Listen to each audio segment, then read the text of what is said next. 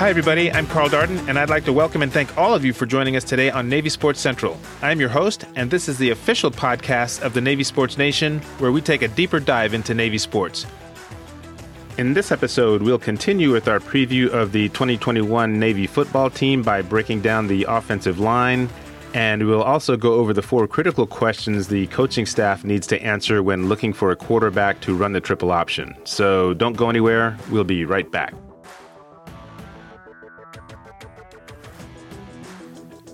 Okay, welcome back to the podcast, everybody. And whether you are a new or a returning listener, thanks for checking us out. We really appreciate it. We've got quite a bit to cover today, so let's go ahead and jump in with a quick recap of how the spring sports finished up. We're going to start with uh, outdoor track and field. Both the men's and women's teams took home the Patriot League championships, and it was the seventh straight title for the men and the third in a row for the women and they um, actually went about it in completely different fashion. Um, the men's team trailed Army by 19 points going into the last two events, and that was the um, high jump and the 4x400 meter relay. But they ended up placing first, third, and fourth to pick up 21 points in the high jump.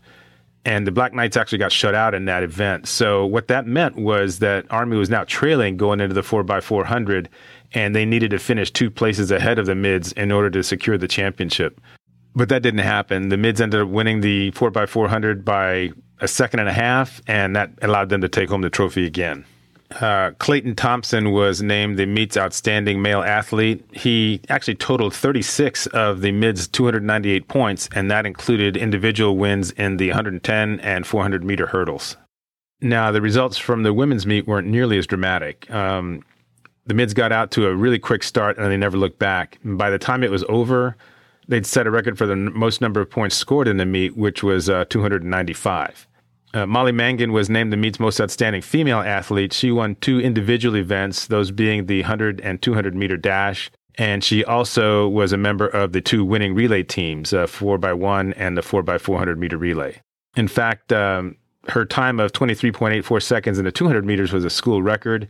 And she also anchored that 4 by 400 meter team to a school record time of 3 minutes 42.38 seconds. So, congratulations to all the athletes on the track and field teams on an outstanding season. Next up for them are the regionals and the NCAA championships coming up in later in May and also in the first part of June.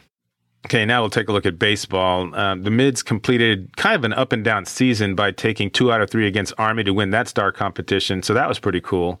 And uh, they also qualified for the Patriot League tournament. They will be playing Lehigh in the semifinals on Saturday, and I'm not too worried about their bats. I mean, they can put up a lot of runs. In fact, they scored six in extra innings to beat Army 10 to 5 uh, in game three of that series. But uh, the pitching is a little bit uneven, and so if they can tighten that up a little bit, they could make a pretty good run at that championship.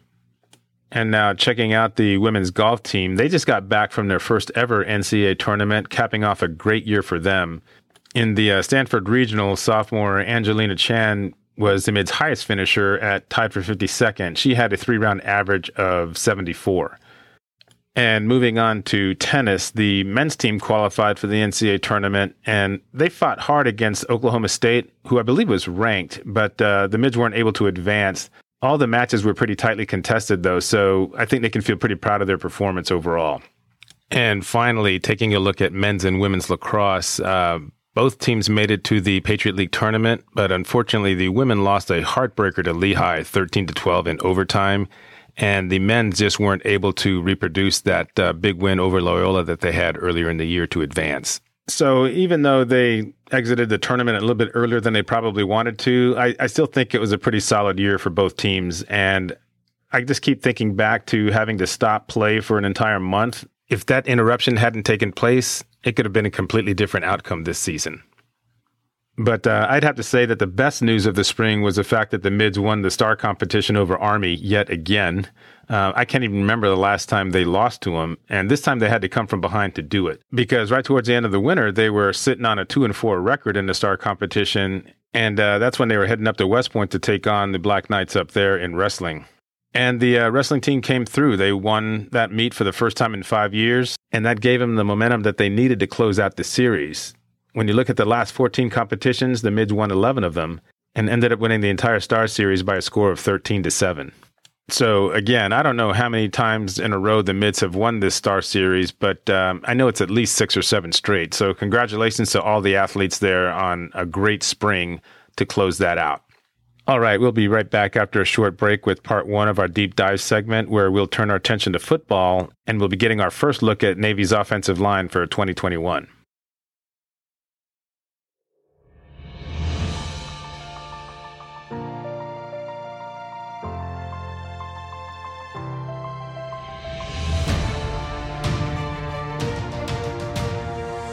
Okay, thanks for staying with us, everybody. And uh, today, in our deep dive segment, we're going to continue with our look at the 2021 Navy football team by taking a look at the offensive line.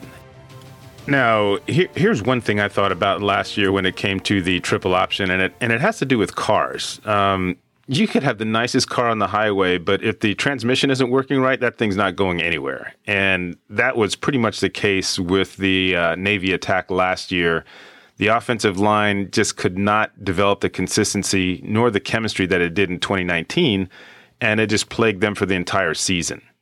So, just to give you an idea of what I'm talking about, in 2019, the Mids led the entire nation in rushing with an average of 360.5 yards per game. And in 2020, that number dropped all the way down to 177 yards. Now, obviously, there were a lot of mitigating factors, not the least of which was the pandemic, because as we've spoken about in the past, it just completely wiped out spring practices. And that meant that there was no time to evaluate talent or build chemistry either. And that's really important when it comes to running the triple option.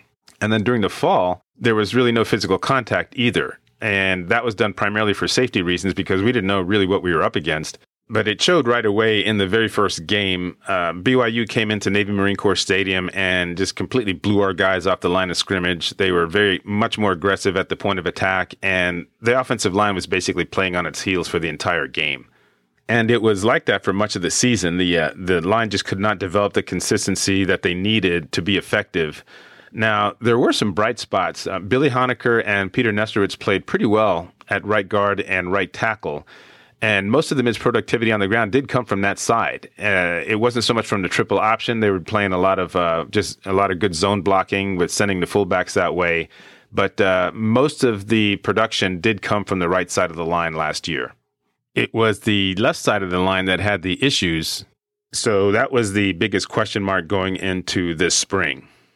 Um, I think I did mention on the last podcast that the coaches were pretty excited about what they were seeing from the offensive line and a lot of that had to do with the fact that they were getting their first really good look at the freshmen and sophomores during spring practices. They they just didn't have that luxury last season. So I think the best way to go about this is to just kind of give you guys an idea of what Coach Ashley Ingram is looking for in his linemen, and then I'll let you know the top two guys on the depth chart at each position. So when he sat down and talked with the media about a week into the spring practices, um, he talked about his overall objective for his players, and the thing he mentioned as far as the biggest goal was just constant improvement every single day. Coach Ingram's priority is to teach his players the offense to the point where they are playing with absolutely no doubt. And once you eliminate that uncertainty, that's when they can start playing at the speed necessary to be successful. So, what am I talking about there? Well, I mean, it, starts with the fundamentals. What's my responsibility on this play? Am I exploding off the ball? Who am I blocking? Am I getting low enough when I block? All those things come into play when it comes to executing on the line. And once the players get that down, then they can start working on the finer details. Those things I just mentioned have to become second nature so that the line can play much faster. And it, it all figures into the timing too, because when you talk about the interior blocking, a lot of it does come down to timing. And, and when you see a ball carrier hit the hole just as it opens up, that tells you that the linemen are executing their blocks with the necessary speed. Now, this year's group of offensive linemen, uh, they have a boatload of talent. I mean, they're young. There's more depth than you might think, especially now that the coaches have gotten a really good look at these players for the first time. And the one thing that the staff is most excited about is that these guys are both big and athletic. Uh, there are guys out there around 300 pounds who are very agile, and they have excellent footwork to go along with their strength. So here are some players that you can expect to see on the offensive line when Navy takes the field against Marshall on Labor Day weekend. And we're going to start with the uh, center position, which is probably the deepest one for the mids. Pierce Banbury has probably the most experience. He's 6'2, 302, And he had a terrific spring. Uh, in fact, Coach Ingram made a point of mentioning that Banbury is probably playing the best football since he's been at Navy. And right behind him on the depth chart is a young kid from Hawaii named Darrelson Nasanaye. He goes uh, 6'2, 280, and um, athletically, the coaches say he's as talented as any of the other guys out there. Uh, moving on to the right guard position, uh, senior Nick Bernacki from Fairfax, Virginia, will be taking over for Peter Nestrowitz, who was probably the mid's best lineman last year. Bernacki had a really good spring, and he'll be pushed for the starting job by uh, junior Nicholas Rowan from Ridgeland, Mississippi. Uh, both of these guys check in at over 290 pounds, so it should be a really good competition there at right guard.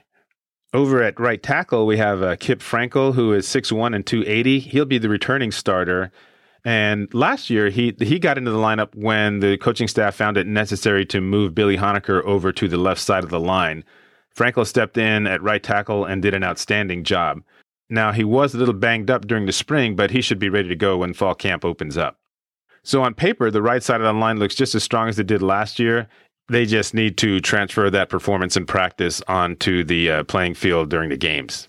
And now jumping over to the left side of the line, we got two very talented sophomores battling it out for the starting job. And given the nature of this offense, both of them should actually see a good amount of playing time next season. Right now, Josh Pena, who goes 6'2, 275, is listed at number one. He is from uh, Queen Creek, Arizona, which is actually not too far from where I live. If you look at the uh, Phoenix metro area, I live in Avondale, which is in the West Valley and Queen Creek is in the southeast part of the valley, which is about a 45 minute drive away. So, anyway, Pena is one of those players who the coaches are getting their first really good look at because as a freshman, he didn't take part in the summer practices last year prior to the season. And the coaches really like what they see so far. The same is true for his classmate, Ahmad Bradley. Bradley is uh, 6'3 and 300 pounds, and the coaches are pretty excited about him as well both of them got better and better every single day during spring practices. So even though the left guard play was an issue last year, I think there should be some good things happening this season. And uh, we'll go ahead and finish up with the left tackle position. Right now, Jake Cossavella is currently listed as the starter. He'll be a junior, and he is 6'4, 260 pounds.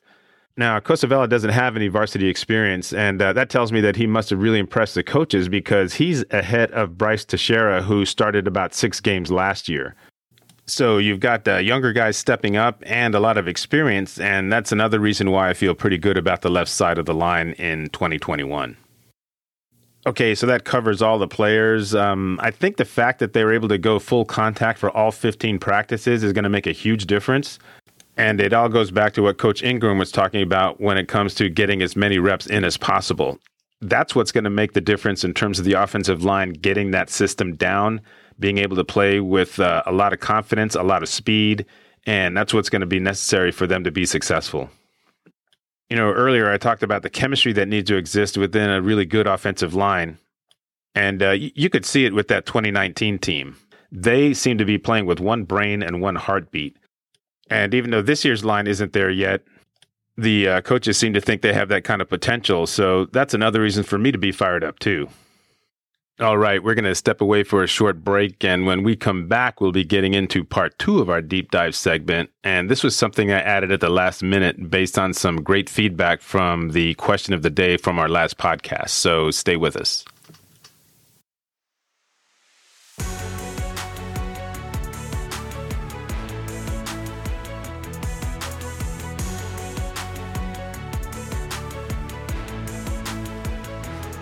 Okay, welcome back to Navy Sports Central. I'm Carl Darden, and we're going to do something a little bit different today. Um, those of you who tuned into our last podcast were asked to respond to our question of the day, and we got enough engagement to basically expand it into part two of our deep dive segment. So we're going to get into that right now.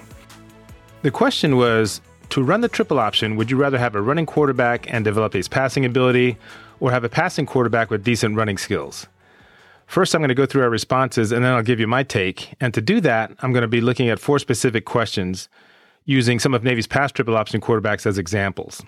So let's get into some of these answers. The first few come from my classmates. In addition to posting on the Navy Sports Nation group page, I also put it on our Class of 84 uh, Naval Academy page as well. So here's a couple of them. Uh, by the way, Trevor McIntyre gets credit for the most succinct response. He just came back with running QB, Okay, so thank you, Trevor, for that. Casey Carradini elaborated on that a little bit. She went with the running quarterback as well, pointing out that to run the triple option, you pretty much are going to be throwing on the run anyway, and you can't teach good feet.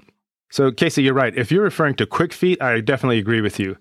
I think quarterbacks are pretty much stuck with what they're born with when it comes to that, so the quicker the better. And when you have to throw on the run, having quick feet helps when getting them in the right position to make that throw. It really does make for learning that necessary footwork a lot easier. I also heard from uh, Kevin Hayes, and he also likes the running quarterback, adding that uh, he needs to be one who can successfully complete enough passes to keep the defenses honest. And that makes total sense. I mean, Navy's always going to be primarily a running team, but being able to complete a few passes downfield is going to keep the defense from stacking the box against them. And I heard from a couple of folks who favored having a good passer with decent running skills. Um, a couple of folks that come to mind, Melanie Doherty and Doug Conkey. They like going with that approach, especially if uh, the guy can throw on the run accurately. And finally, I heard from two regulars on the Navy Sports Nation group page uh, one is Mike Reed. He likes the idea of having more of a running quarterback. And then Dave Butler, who is a Navy grad and a longtime football fan, came in with this. And I'm, I'm basically quoting here. He says, I want a strong runner who's also an accurate passer. Uh, Malcolm Perry was a great runner who learned to pass. Ricky Dobbs was a good passer who learned the triple option. And Keenan Reynolds was good at both. And all three of these guys had success at Navy. So um, I, I, think Dave's right on the mark here. He's saying that the key isn't necessarily the type of quarterback you have. The important thing is whether or not they can learn the triple option and execute it. If they can do that, the coaches can figure out ways to use their individual strengths to make them even more successful. Okay, thanks to all of you who came back to me with the response. And now that we've done that, I wanted to get into how the coaches actually go about looking for a good triple option quarterback in the first place. And I bring this up because, with the exception of maybe Kaipo-Noa Kaheaku-Enhada, there haven't been that many quarterbacks that have come out of high school that run the triple option. So uh, now the question becomes what are the coaches looking for when searching for one who's got the potential to run the offense? And what I'm going to do is share with you four questions that Coach Paul Johnson used to select his quarterbacks wherever he coached. So uh, here's the first one Does the quarterback have the willingness to get up off the ground after a big hit and call the same play and run it aggressively. So this speaks directly to the quarterback's toughness. Now, regardless of what kind of success they had, I will say that the one thing Navy quarterbacks did not lack was toughness. Over the years, I've seen them take some absolutely bone crushing hits and they get right back up, so they aren't lacking for toughness at all. The fact is that the mids issues last year had nothing to do with toughness one bit. It was more due to just a lack of experience when the uh, spring practices went away, that was just critical, critical time that was missed in terms of learning the offense, and it really showed from the very first game of the season. So toughness is an absolute must, and over the years, I haven't seen a single Navy quarterback who came up short in that department. Now, here's the second question. Does the quarterback have enough athletic ability, and by that I mean speed, quickness, and balance, to run for a first down when the defense forces him to carry the ball on an option play. So the key here is the phrase enough athletic ability. I mean, the quarterback does not have to light up every defense he faces, although, you know, obviously that doesn't hurt. I mean, Malcolm Perry was a perfect example of that. He was off the charts in all three of those categories. Then you look at somebody like Keenan Reynolds he wasn't quite as fast as Perry, but he had really good quickness and balance. And even though he didn't have that same speed, he was really tough to chase down once he got into the open field. Next, we have Ricky Dobbs and Will Worth. Uh, both of these guys were outstanding runners. They're very, very strong, could run through tackles, and they had very good balance as well. So, uh, the one thing that people forget is that even though they didn't have that type of speed that uh, Reynolds and Perry had, they could break off some long runs also. Both of them had career runs of uh, 50 plus yards. I think Dobbs was 53, and Will Worth actually broke one off for 60 yards against Notre Dame in that big win his senior year. These two guys could just keep the sticks moving. I mean, they would just bang out that, you know, four, or five yards of carry and eventually just wear defenses down. So that gives you an idea of how four Navy quarterbacks were able to be successful using the abilities that they had. Uh, that speed, quickness, and balance doesn't have to be record breaking. It just has to be good enough. The uh, the one thing we do know is that you absolutely have to have run production coming from that quarterback position Um, in the triple option area, the quarterbacks were usually good for about 900 to 1,000 yards a year on average, sometimes more. Um, but uh, that's the number that uh, is pretty consistent. And in 2020, they were only able to produce about a little over 300 yards. Okay, we've got a couple questions to go here. So let's look at the third one. Does a quarterback embrace being an option quarterback and not just tolerate it? Now, obviously, this question goes directly to commitment. And I think that the only time this was really an issue was in 2018. That's when Malcolm Perry was kind of getting settled into playing quarterback, and he hadn't really quite adjusted to the option yet. But the coaches didn't feel like they had any other place to go. So they ended up changing things around a little bit and creating more of a zone blocking scheme to allow Perry to take advantage of his uh, strengths. So uh, when the defenses saw that, they basically just kind of set up a, a, a, strategy where they could just contain him. I mean, Perry still got his yards. He gained over a thousand yards that year, but uh, the triple option in and of itself, which is Navy's bread and butter, was very ineffective, and that resulted in a really dismal season. But um, after the loss to Army that year, Perry went to Coach Jasper and just told him, "Hey, I'm all in. Let's just get to work and get ready for next year." and and you saw the results. I mean, the guy just turned into a record-breaking quarterback, and it all came from that commitment that he made to Coach Jasper at the end of 2018. That brings us to our fourth and final question, and it's a big one. Does the quarterback have the ability to make the correct pre-snap read and get the offense in the right play if the defense changes its alignment? Now, this is where the mids really got hurt as a result of them not being able to conduct spring practices last year all of the uh, successful Navy quarterbacks had the ability to make those adjustments at the line if the defense changed things up. When you look at all the past Navy quarterbacks, uh, Keenan Reynolds was probably the best at this. He was just a guru when it came to the triple option. I mean, Coach Jasper on several occasions said that having Reynolds in the huddle was like having another offensive coordinator out there. So Reynolds was really good at making those uh, pre snap reads. And then when you look at Worth, Dobbs, and Perry, those guys are pretty good at it too. And even if they didn't get it right every single time, they could make the plays with their feet to get the necessary yards to keep that drive alive. And that was also the case with the quarterbacks who played under uh, Coach Johnson when he was at the academy. Now, when you look at last year, the quarterbacks all struggled with getting the offense in the right play if the defense changed things up. In fact, sometimes they just had trouble making the right read, period, even if the uh, defense didn't change anything at the line of scrimmage. And, and that was a constant source of frustration uh, for the offense. Okay, that does it for the questions on how to select a good triple option quarterback. Uh, so now let's go ahead and see how this group stacks up. In our last podcast, we discussed Xavier Arline, Maasai Maynor, Tai Lavatai, and Jaden Umbarger. Now, when the depth chart came out last week, Umbarger was listed as a wide receiver, so we're gonna we're just gonna go ahead and focus on the first three.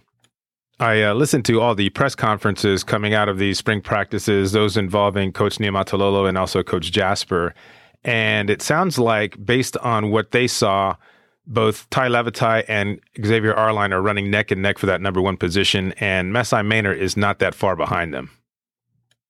So right now there's not a clear-cut starter, but that's not necessarily a bad thing because all three quarterbacks used this time during the spring drills to really take a huge step forward in their development, and the coaches had great things to say about all of them. Arline is the best runner of the three, and I don't think that comes as any big surprise considering what we saw last year. Uh, he's got really good speed. He gets in and out of cuts really fast, and uh, he does see the field very well. So he's got the potential to be uh, an explosive runner. Maybe not quite as much as Malcolm Perry was, but uh, pretty close anyway.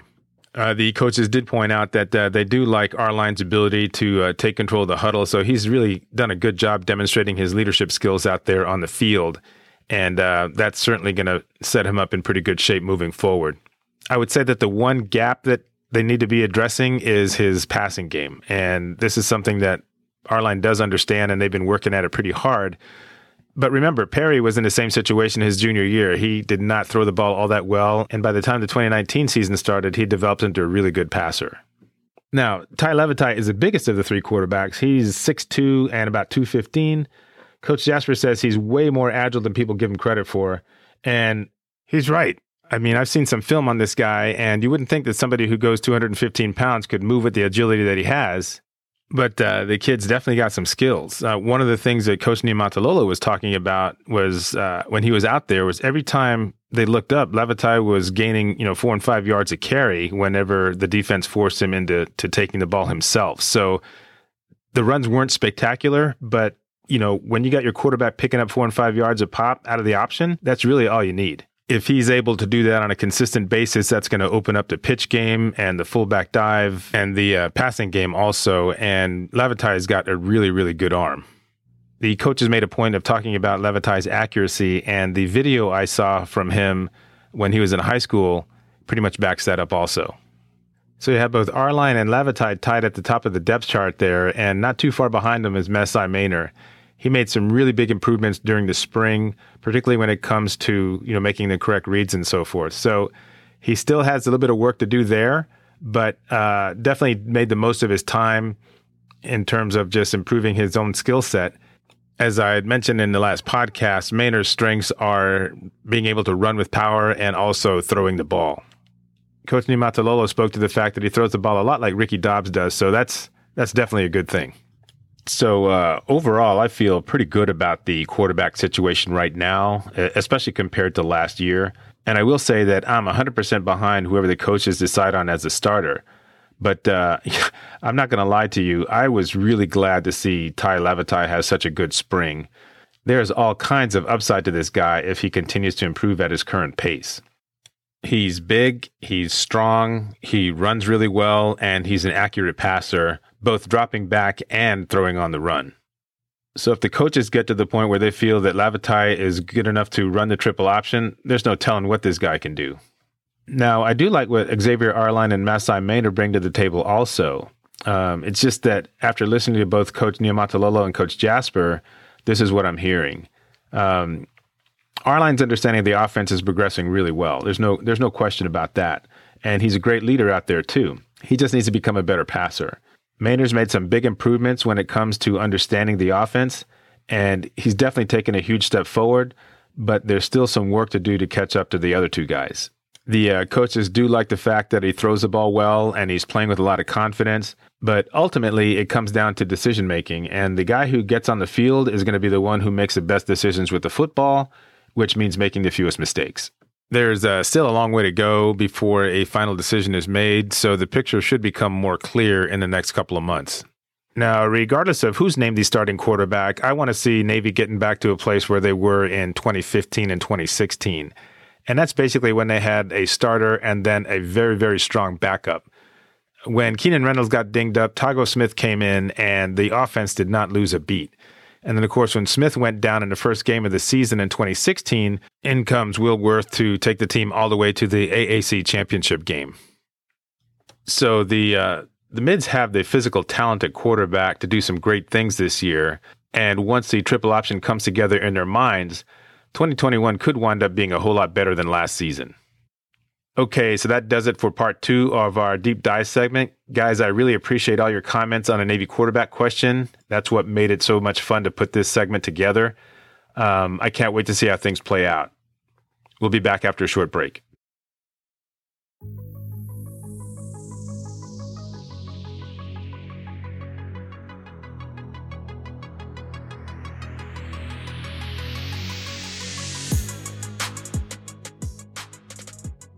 Okay, welcome back to Navy Sports Central. Carl Darden back here with you. And now we're going to get into our question of the day for this episode. Uh, and it's pretty straightforward. We've been talking about the uh, star competition this year and the fact that Navy won it 13 to 7 after being down 4 to 2 late in the winter. So my question to you is, and specifically focusing on the spring sports, because I know the wrestling win was big, but we've kind of already talked about that. Uh, so just looking at the spring season, which win over Army to you did you find to be the most satisfying? Okay, so that think about that for a minute. And you can respond by either texting or leaving a voicemail at 623 282 4896. Again, that's 623 282 4896. And I'm also going to leave this on both the Navy Sports Nation group page and our class of 1984 Naval Academy page because uh, that seems to be a pretty easy way for you guys to respond as well. Okay, so hopefully we'll get the same kind of feedback, and uh, I'm looking forward to discussing that with you. Now it's time to start wrapping things up. We're going to go ahead and take a look at our two athletes on the midwatch. This is actually going to be our final look at Nicole Victory. She wrapped up her Navy career against Lehigh in the Patriot League tournament. Victory was the Mids point leader for the year with 42 overall, and that included 27 goals and 15 assists. She also had two game winning goals, and one of them was against Army back in March, which of course earned the Mids the uh, start in that game. Statistically, her best game was against American. Uh, that's the one where Navy won 20 to 13. In that one, Victory had a hat trick, and she also chipped in with four assists for a total of seven points. So, uh, congratulations to Nicole Victory on an outstanding Navy career. I really enjoyed watching her play this season. Now, moving on to Charlie Connolly, his season isn't quite finished yet, uh, depending on how Navy does in the Patriot League tournament. But at least right now, his record stands at four and one, and he's got an ERA of three point six two. Uh, by the way, that those four wins tie him for first on the team, and he also leads the team in strikeouts with forty two. Opposing batters are only hitting about uh, two twelve against him. Um, his last win was against Lehigh, and he pitched really well against Army, only allowing one earned run through four innings, but just didn't quite get the run support. The mids bats woke up in games two and three against Army, but they could only push across one run for Connolly uh, in the game that he pitched. It's a pretty good bet that he's going to be starting the uh, Patriot League semifinal game against Lehigh. So good luck to the mids there. If they're able to get by the Mountain Hawks, they will advance to the uh, Patriot League final, which will be played on the following weekend.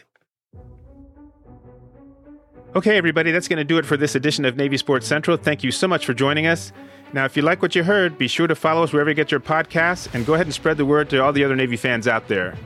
Remember to get back to us on our question of the day. You can do that by calling 623 282 4896. Again, that's 623 282 4896. And feel free to leave a voicemail or a text message. One quick reminder the views expressed on Navy Sports Central are my own and do not represent those of the U.S. Naval Academy or Navy Athletics.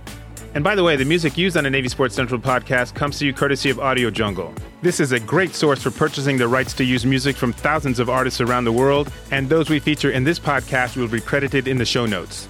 Talk to you soon, everybody. Until next time, my name is Carl Darden. Go Navy, beat Army.